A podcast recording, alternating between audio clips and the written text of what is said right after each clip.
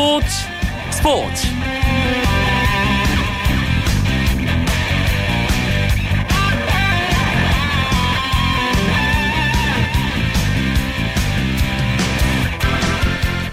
안녕하십니까. 월요일 밤 스포츠 스포츠 아나운서 이광용입니다. 이천십오 프로야구 케이비오 리그는 각 팀당 백사십사 경기를 치르는 대장정입니다.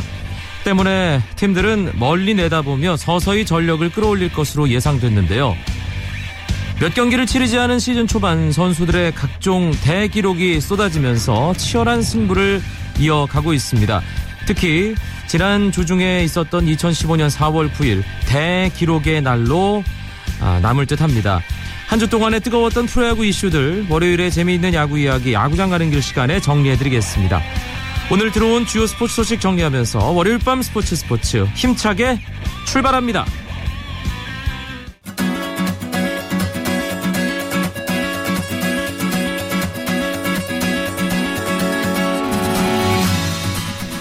한국 프로야구 출신 야수로는 최초로 메이저리그에 진출한 피츠버그 파이리츠의 강정호 선수가 일곱 타석 만에 메이저리그 첫 안타를 쳐냈습니다. 한국 시간으로 오늘 열린 미러키 브루어스와의 원정 경기에서 칠 번 타자 삼루수로 선발 출전한 강정호는 사 대 이로 앞선 칠 회 초 선두 타자로 나서 중전 안타를 쳐내며 메이저리그 첫 안타를 신고했습니다. 오늘 경기에서 강정호는 사 타수 일 안타를 기록했고 피츠버그도 십 대 이의 대승을 거뒀습니다. 경기가 끝난 뒤 라커룸에서 강정호는 첫 번째 안타를 간절히 원했다며 좀 더 일찍 쳐야 했다는 기쁨과 아쉬움을 동시에 표현했습니다. 이번 시즌 미국 프로골프 피지에이 첫 번째 메이저 대회였던 마스터스 그린 재킷의 주인공은 미국의 조던 스피스였습니다. 대회 기간 내내 단독 선두를 질주한 스피스는 마지막 날 사 라운드에서도 버디 여섯 개와 보기 네 개를 묶어 이 언더파 칠십 타를 쳤는데요. 합계 십팔 언더파 이백칠십 타를 기록하며 생애 첫 메이저 대회 우승을 차지했습니다. 만 이십일 세인 스피스는 천구백구십칠년 우승한 타이거 우즈 다음으로 어린 나이에 마스터스에서 우승한 선수로 기록됐습니다. 한편 커리어 그랜드슬램을 노렸던 세계 랭킹 일 위 로리 맥길로이는 버디 여섯 개를 기록하며 합계 십이 언더파 이백칠십육 타 사 위로 대회를 마무리했고 이 개월 만에 복귀한 타이거 우즈는 오 언더파 이백팔십삼 타 공동 십칠 위에 올랐습니다. 대한민국 여자 축구대표팀의 에이스 지소연 선수가 러시아와의 두 차례 평가전 이후 소속팀 첼시 레이디스에 복귀하자마자 공격 포인트를 기록했습니다. 이천십사 이천십오 에프에이컵 팔 강 아스널과의 원정 경기에서 지소연 선수는 전반 십칠 분 정확한 코너킥을 올려 케이티 체프먼의 헤딩골을 도왔습니다. 경기에서 이 대 일로 승리한 첼시 레이디스는 에프에이컵 사 강에 진출했습니다.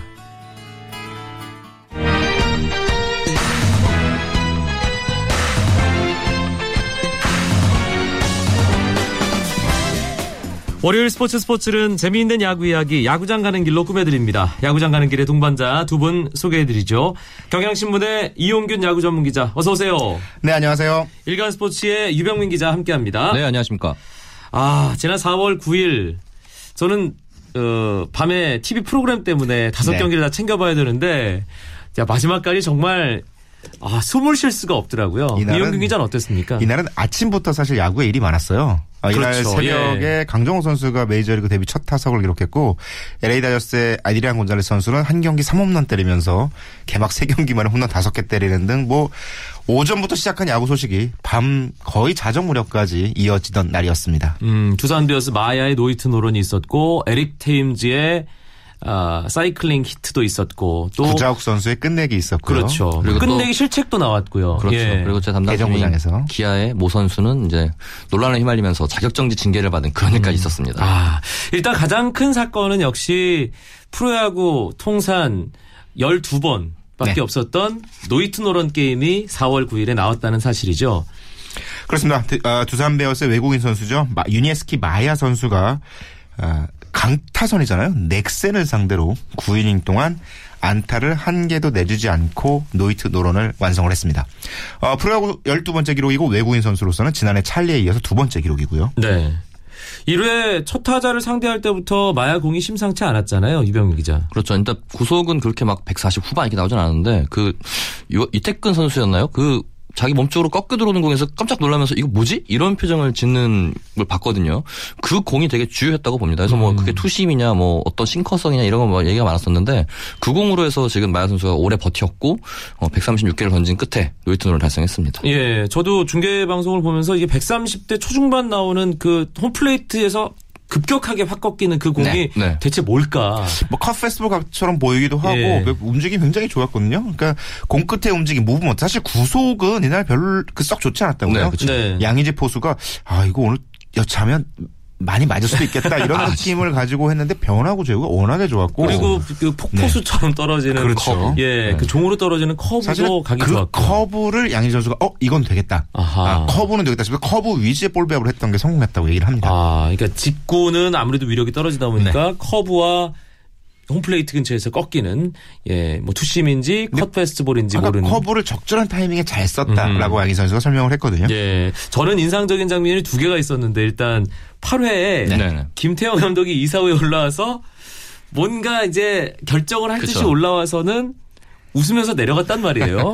김태형 감독이 뭐라고 했다든가요? 뒤에 어, 마야가 얘기를 했대요. 이건 하늘이 나에게 준 기회다.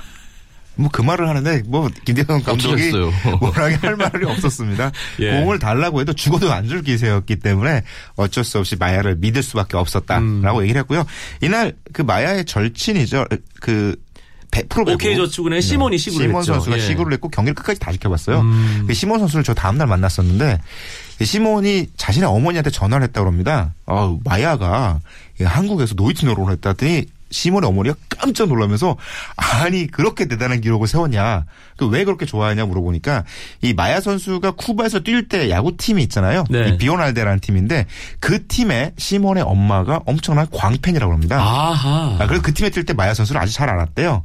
그래서 마야가 한국에서 노이트론을 했다는 소식에 정말 기뻐했다고 음. 얘기를 전해 들었습니다. 둘 얘기를 덧붙이자면은 절친이었는데 서로 한국에 들어온 지 몰랐다 그러더라고요. 그래서 나중에 이제 알고서 어, 두산 쪽에서 오케이저축은에 연락을 했다 그러더라고요. 한번 초청하고 싶다. 네. 보자. 이렇게 해서 시구까지 성사가 됐는데 이번에 오케이저축은에 우승했잖아요. 시몬을 앞세워서 우승발로 노이트가 된 게 아니냐 이런 또 얘기가 나오고 우승의 기운이라고 또 예. 되게 아이러니하게 아. 또 어, 시몬은 또 노이트가 나온 걸 지켜보고 어제 그 한일전 있었거든요. 예. 거기서 맹활약을 펼치면서 또 일본 팀을 꺾으면서 또 우승을 하는 이런 그 경기 봤습니다. 예, 정말 삼 대 이로 이겼죠. 예, 예. 주고받고 참 잘하더라고요. 아, 저는 또 이 마야가 얼마나 간절했는지 느낀 것이 이택근 선수 타석에서 아, 그렇죠. 양규진 선수가 타협을 걸고 올라가려고 하는데 됐어! 오지 말라고. 하지 마, 오지 마. 이렇게 하는 장면이 참 인상적이었습니다. 하여튼 끝나고 눈물도 많이 흘렸어요. 네, 네 그렇죠. 맞아요. 그리고 서른여섯 개 공 던졌으니까. 구 회에 네. 또 이제 그 서건창 선수가 부상당하는 좀 아쉬운 안타까운 장면이 있었는데 마야 선수는 정말 그 집념을 보인 게 더블 아웃이라고 음. 끝까지 아웃을 외치면서 일단 모든 걸 거기 집중하는 모습 보였는데 그러면서 이제 대기록 달성을 하고 펑펑 우는 모습 보면서 많은 팬들도 많이 울더라고요. 네. 부산 팬들도 되게 감격스러웠습니다. 아. 그런데 같은 날 이 공교롭게도 히트 포더 사이클, 네. 예, 사이클링 히트 기록을 엔씨 타임즈가 세우면서 이게 참 하나만 만나기도 참. 힘든데 두 개가 함께 나왔어요. 하나, 그러니까 노이트 노런 기록은 프로야구 출범 이후 열두 번째 기록. 그리고 어, 사이클 히트는 열일곱 번째 기록이거든요. 그러니까 사이클 히트도 한 이 년에 한 번 정도 볼 수 있는 두 기록. 개를 합쳐서 일 년에 한 번이 나오기 힘들다는 그렇죠. 얘기잖아요. 네. 네. 그런데 같은 날 동시에 벌어졌습니다. 정말 대단한 기록이 아닐 수 없고요. 어, 엔씨 테임즈 선수의 사이클 히트 기록도 외국인 선수로서는 두 번째 기록입니다. 음, 이게 메이저리그 역사에서 하루에 노이트 노론과 사이클링 히트가 함께 나온 게 딱 네 차례 있다고 그래요. 백 년이 넘는 역사 속에. 예, 딱 네 차례. 근데 우리나라는 어찌 보니까 삼십 년 만에 한 번 나왔으니까 비슷한 것 같습니다. 통계적으로는. 네. 사실 삼루타가 제일 힘든데 네네네. 테임즈가 그 마지막 기회를 정말 극적으로 잘 살린 거죠. 그렇죠. 예. 네, 우리 그 일루수와 그 파울라인 사이를 뚫고 나가는 타구에 대해서 뭐 뒤도 돌아보지 않고 일단 타구를 때리고 달려가기 시작하면서부터 이건 삼루까지 간다라는 각오가 작정하고 뛰더라고요. 제가 예. 광주에 있었는데 마지막에 삼루에 들어갈 때 헤드퍼스 슬라이딩을 들어갔습니다. 웬간해서 안 하는 선수거든요. 근데 정말 격렬하게 들어가더니 음. 그 모창민 선수가 홈런 치고 나서 하는 세레머니 있지 않습니까? 그 무릎 꿇고서 하는 그 기도 세레머니. 네. 그 비슷하게 해서 해냈어 이런 표정으로 코치 이광일 코치하고 하이팝을 나누던데 정말 기뻐했습니다. 본인은 이천칠 년도에 대학 다닐 때 한번 했다 그래요. 네. 네, 그 이후로 지금 처음 프로 와서 달성을 했는데 뭐 기회를 준 김경호 감독이 정말 감사하다 또 이런 소감을 전했습니다. 알겠습니다. 이천십오년 사월 구일 프로야구의 어마어마한 기록이 두 개나 쏟아진 날에 대해서 먼저 아, 이야기 나눠봤습니다. 월요일 밤마다 찾아가는 재미있는 야구 이야기 야구장 가는 길, 경향신문 이용균 야구 전문기자, 일간스포츠 유병민 기자와 함께하고 있습니다. 쳤다 하면 홈런이고 슛 골인이고 각본 없는 한편의 드라마, 그것이 바로 그것이 바로 손에 잡힌 우승 트로피, 목에 걸린 그 배달, 너와 내가 하나 되는 그것이 바로 그것이 바로 그것이 바로 꿈꾸던 스포츠, 케이비에스 일 라디오 이광용의 스포츠 스포츠. 주중에는 사월 구일 프로야구 기록의 날이 있었고요. 또 주말 삼 연전의 주인공은 케이티 위즈였습니다. 이용균 기자, 네. 드디어 케이티가 십일 연패를 끊고 이겼습니다. 옥스프린 선수의 호투가 정말 대단했죠. 넥센을 상대로 넥센이 서건창 선수의 부상으로 전체적인 팀 분위기가 좀 가라앉은 상황에서 케이티에게 첫 승을 헌납하는 희생전이 됐습니다. 넥센이 지난주에 대기록 두 개의 희생 제물이 됐네요. 뭐 결론적으로 세 개가 됐어요. 케이티가 이 연승을 얻었기 때문에 아하. 네, 창단 첫 연승까지 헌납을 했는데요. 케이티 위즈가 지난 십일일 경기였죠. 넥센과의 목동 경기에서 아, 크리스 옥스프린 선수가 정말 대단한 피치를 펼치며 칠 이닝 동안 무실점. 이 옥스프린 선수가 한국에서도 오래 뛰었지만 그 이천사년 아테네 올림픽 때 일본과 삼, 사위 동메달 결정전 했었거든요. 그때 마스자카 다이스케와 같이 맞대결을 펼쳤던 호주 대표 선발 선수, 선발 투수였습니다. 아, 그때 일본을 꺾고 동메달을 땄었는데 이번에도 정말 케이티에게 대단한 선물을 안겨줬습니다. 그동안 케이티가 뭔가 네. 경기마다 밸런스가 잘 안 맞아서 개막전부터 조금 엇나가기 시작한 게 두 자릿수 연패로 그렇죠. 예, 가게 된 게 아닌가라는 생각이 들 정도로 계속 타자 타선이 터지면 투수들이 얻어맞고 네. 또 투수들이 잘 막으면 타선이 침묵하고 어, 이런 경우가 많았는데 토요일 경기만큼은 선수들이 정말 이를 악물고 하는 느낌이었어요. 특히 이제 수비 장면에서 여러 번 볼 수 있었는데 진짜 몸을 아끼지 않는 수비로 진짜 팀 승리를 만들어냈는데요. 제가 일전에 한번 언급해드렸지만은 뭐 투타 밸런스도 엇박자였지만은 조범현 감독님, 조병현 감독이 이제 수비에 집중을 해서 약간은 멤버 구성을 했는데 의도치 않은 예기치 않은 실수들이 많이 나오면서 무너졌거든요. 특히 뭐 유격수나 뭐 이루수의 실수라든지 또 삼루수 마르테 선수가 또 이제 포구를 실수하면서 여러 가지 어려운 상황을 맞았는데 외야에서 평범한 플라이 놓치는 경우도 있었잖아요. 그것도 있었죠. 예. 예. 그러니까 그런 면에서 봤을 때 첫 승은 역시 수비를 단단히 해야 또 승리가 따라온다. 이걸 또 보여준 경기였던 것 같습니다. 조범현 감독이 이천구년 한국 시리즈 우승할 때보다 문자를 더 많이 받았다는 얘기도 있던데요. 실제로 그렇게 얘기를 했어요. 어.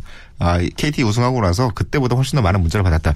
그때보다 뭐 더 많은 문자를 받았을지는 잘 모르겠지만 어쨌건 그만큼 아, 기쁜 일이었다라고 생각이 들고 조병원 감독이 굉장히 힘들어했거든요. 마음고생 많이 했습니다. 네, 이렇게 해도 잘 안 되고 저렇게 해도 안 되고 그래서 타순 거의 매일 바뀌었고 베스트 라인업을 구성하는데도 고민을 굉장히 많이 했었는데 이날 승리로 조병원 감독뿐만 아니라 선수들도 한 시름 놓고 좀 자신감을 얻을 수 있는 아주 계기가 된 것 같습니다. 이날 경기 앞두고 조병원 감독이 선수들하고 악수를 다 했어요. 왜냐면은 십일 연패 당하면서 하이파이브 한번 못해가지고 아. 한번 손 한번 잡아보자 이러면서 잡았는데 어 감독님 어디 가시나 그렇게 생각하지 않았을까요? 결국은 그날 이겨서 경기 끝나고 기쁨의 하이파이브를 나눴습니다. 네, 그 토요일 승리의 기운 일승 십일패 상황에서 일요일에 어, 또 넥센을 만났는데 일요일 경기마저 잡으면서 케이티 역사상 첫 연승 기록까지 세웠어요. 그렇습니다. 이 일요일 경기에서도 어, 투타 밸런스가 어느 정도 잘 맞았고 그리고 마지막까지 점수를 쥐어짜내는 노력들이 이루어지면서 결국은 두 점차 승리를 지켜냈거든요. 그러니까 케이티가 이제는 굉장히 지는데 익숙한 열한 경기가 있었잖아요. 이제 앞으로는 이기는데 익숙한 경기들이 조금 더 많아지지 않을까 생각해 봅니다. 네. 여기서 또 이제 그 케이티 뒷문을 지켰던 장시환 선수가 좀 눈에 띄더라고요. 원래 본명이 장효훈이었거든요. 네, 그렇죠. 네, 발음 정말 어려웠는데 넥센에서 이번에 케이티로 옮겼는데 불펜 필승조가 되면서 두 경기를 잘 틀어막았고 어, 앞으로 어, 이성민과 함께 좀 불펜에서 좀 미들맨으로 역할하지 않을까 싶습니다. 이름 바꾸고 다 잘해요 보면. 그러게요. 한화의 이시찬 선수도 네, 최근 몇 경기 잘했죠. 그 이시찬 선수도 예전에 엘지에스 뛸 때 이학준이었잖아요. 그렇죠. 네, 그리고 지금 뭐 개명까지는 아니겠지만 엔씨의 에릭 해커도 등용명을 해커로 바꾸고 나서 이것도 이승을 챙겼습니다. 예, 이런 예. 또 효과를 보고 있네요. 이 손광민에서 손아섭으로 바꾼 뭐 선수부터 뭐 사실 예전에 뭐 김바위 선수까지 그렇죠. 거슬러 올라가야겠지만 네. 개명하고 잘하는 선수들이 상당히 많다는 것. 앞으로 프로야구판에서 처음 이름을 들었던 선수가 다른 이름으로도 잘하게 되는 케이스가 많아질 것 같다는 생각도 드는데요. 어, 실제로 그렇죠. 그 실제로 감독들이 선수들 이름 바뀐 걸 익숙해지는데 한 일 년 정도 걸린다고 그래요. 음. 어, 처음에 계속 다른 이름, 다른 이름 부르다가 실제로 이 삼성의 김희걸 선수가 이름을 바꿨잖아요. 김건한으로. 그렇죠. 그래서 유중일 감독도 이 부를 때 건한하라고 부르는 한 일 년 걸렸다고 그러거든요. 그래서 히 하다가 아, 그런 걸 보면 근데 이름을 빨리 바뀐 이름을 빨리 익숙하게 하는 방법이 하나 있습니다. 잘하면 됩니다. 그렇죠. 네. 네. 잘해서 뭐 중계방송에 계속 이름 불리고 언론에 계속 이름 오르내리면 팬들도 더 익숙해지고 또 동료들도 익숙해지고 뭐 지도자들도 익숙해질 테니까요. 그렇죠. 장시환 선수가 잘하다 보니까 넥센 팬들사이에서 그런 얘기도 나오더라고요. 문상현 선수도 케이티 가면 훨씬 더 잘하게 되는 거 아니냐. 강영구 선수 케이티 가면 유현진 되는 거 아니냐. 이런 농담이 나올 정도로 장시환 선수가 케이티에서 정말 이 넥센을 상 친정팀을 상대로 멋진 활약을 펼쳐줬습니다. 케이티가 어, 이렇게 연패를 끊고 연승까지 달리면서 이제 승률을 조금씩 조금씩 끌어올리면서 일 월 중반 때까지 올라갔죠. 네. 네. 좀 더 올라가야 이 프로야구 전체적으로 좀 재미가 늘어나는 셈이잖아요. 그렇죠. 네. 일단 리그가 재밌으려면은 선두팀이 육 할 이하의 승률을 보여야 되고 그리고 꼴찌팀이 사 할, 삼 할 오픈에서 사 할 넘는 승률을 보여야 재밌는 리그라고 하는데 아직 케이티가 지금 일 할 오픈 때 머물러 있기 때문에 조금 분전을 해서 열심히 해가지고 한 삼 할 때까지 올라가야 될 것 같습니다. 알겠습니다. 어, 지난 주 중에는 뭐 기록이 이슈였고요. 또 주말에는 케이티의 창단 첫 승과 연승이 이슈였는데 네. 아, 지금 이 시점에 프로야구의 가장 큰 이슈는 어제 사직구장에서 나온 아, 빈볼 상황. 그리고 벤치 클리어링이죠. 그리고 이어진 네. 벤치 클리어링이 아닌가 싶습니다. 아, 한화 롯데의 첫 만남 마지막 경기에서 벤치 클리어링이 나왔는데 이용균 기자가 네. 일단 상황을 정리해 주시죠. 어, 상황을 정리하자면 어, 일요일 경기였죠. 십이 일 경기에서 사 회 황재균 선수가 한화 김민우 선수로부터 등에 한번 맞았어요. 그리고 다음 타석이었던 오 회 이번엔 이동걸 선수로부터 삼 구째 몸을 다시 옆구리를 맞았는데요. 그 삼 구째 가는 과정에서 초구 이 구에 모두 다 몸쪽에 위협구라고 볼 수 있는 공들이 들어왔거든요. 결국 삼 구째 몸을 맞은 황재균 선수가 마운드로 뚜벅뚜벅 걸어오르면서 벤치 클리어링이 벌어졌고 벤치 클리어링 자체에서는 뭐 심각한 몸싸움은 벌어지지 않았거든요. 근데 경기가 끝난 다음에 롯데 이종훈 감독이 작심한 듯 김태균 왜 뺐냐. 아, 오늘 경기만 넘어가자는 뜻이냐.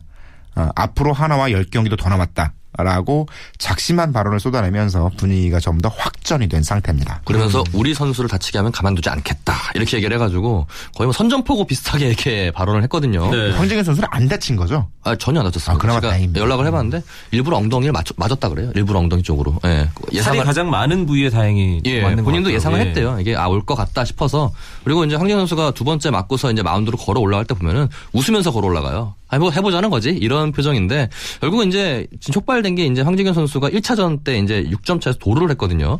근데 결국 그 경기가 팔 대 삼으로 롯데가 앞서 있었다가 팔 대 팔까지 가고, 예, 예. 연장 십일 회에서 홈런 두 방을 주고받은 끝에 롯데가 이겼거든요. 하나 입장에서는, 어, 육 점 차에 도루했다는 걸 이렇게, 불쾌하게 생각을 했는데 결국 결과적으로 보면은 그거는 어쩔 수 없이 헤아릴 수 없는 상황이 만들어졌거든요. 이런 거 양쪽의 다양한 시각적을 봤을 때는 이번에는 조금 이게 좀 빈볼이 좀 무리지 않았나 그런 해석이 음. 나오고 있습니다. 일단은 뭐 야신으로 불리면서 지난 어, 가을 야구 이후부터 계속 한국 프로야구 모든 뉴스의 중심에 서 있는 김성근 감독이 이번엔 비난의 중심에 서 있는 모양새예요. 어, 일단 뭐 정해진 순서대로 움직입니다. 어, 빈볼 사태가 벌어졌고 그 빈볼을 당연히 지시하 한 상황은 아니고 퇴장을 당했을 때 어, 항의하러 나오고 이런 과정들은 루틴처럼 굴러가는 거거든요. 그 실제로 지시를 했든 안 했든 정해진 대로 굴러가는 건데 문제는 사 회에 일단 황재균 선수가 한번 맞았는데 오 회에 또 맞았다는 부분이 참 이해가 안 되는 부분이에요. 그러니까 앞서 황재균 선수가 육 점 차의 도루를 성공했느냐 여부냐는 이거는 뭐 가해자 피해자를 떠나서 한 하나 쪽에서는 기분 나쁘게 받아들일 수도 있다. 있죠. 뭐 네. 이런 반응들이 있거든요. 어, 그러니까 주 일 루수가 베이스에 붙어 있지 않고 떨어져서 놔준 상태라면 뛰지 않는 것이 어느 정도 불문율인데 그 부분에 대해서는 이제 논쟁의 여지가 많습니다. 그러나 사 회 한번 맞힌 다음에 오 회 또 맞췄다는 건 어, 불문율에 맞다. 하더라도 어, 황재균 선수가 불문율을 어겼다 하더라도 사실은 이해되지 않는 측면들이 있습니다.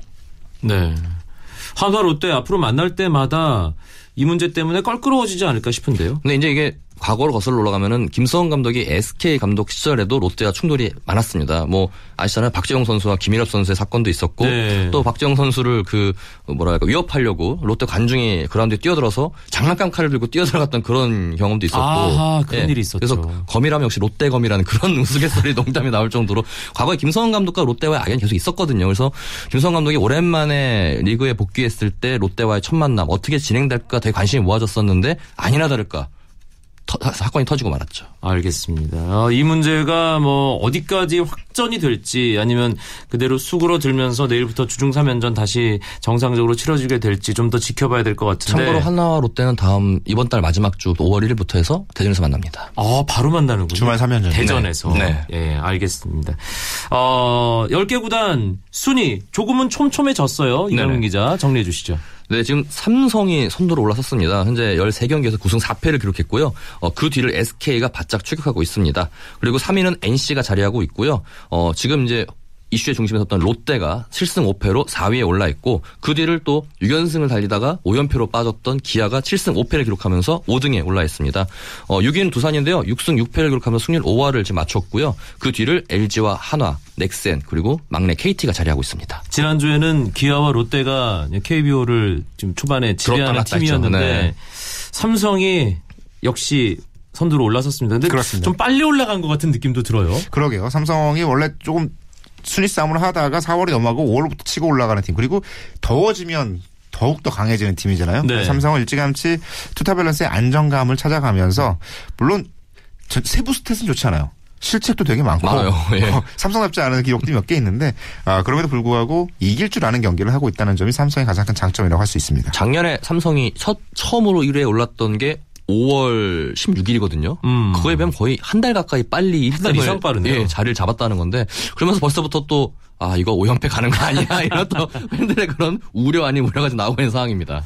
내일부터 주중 삼 연전 또 다른 매치업으로 치러지는데 유병민 기자가 다섯 경기 어떤 팀들 간의 맞대결인지 말씀해 주시죠. 네, 지금 서건창 선수의 부상으로 굉장히 힘든 시기를 보내고 있는 넥센이 에스케이를 만나고요. 지금 삼성과 한화가 대전에서 맞붙습니다. 어, 두산은 케이티를 상대를 하는데요. 케이티의 좀 기세를 어떻게 좀 대응할지 좀 궁금하고요. 엔씨와 롯데는 부산 사직구장에서 맞대결을 펼치고 마지막으로 잠실에서는 전통의 라이벌이죠. 기아와 엘지가 만납니다.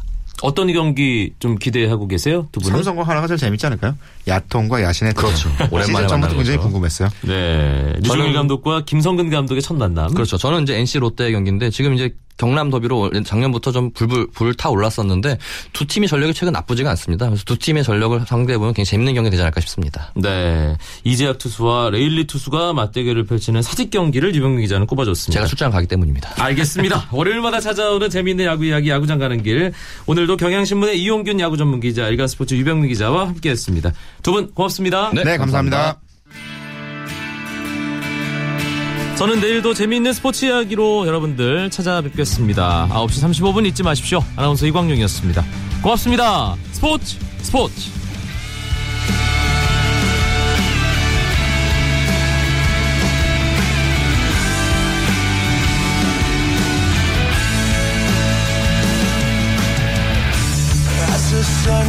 Down in front of me reminds me where I wanna be.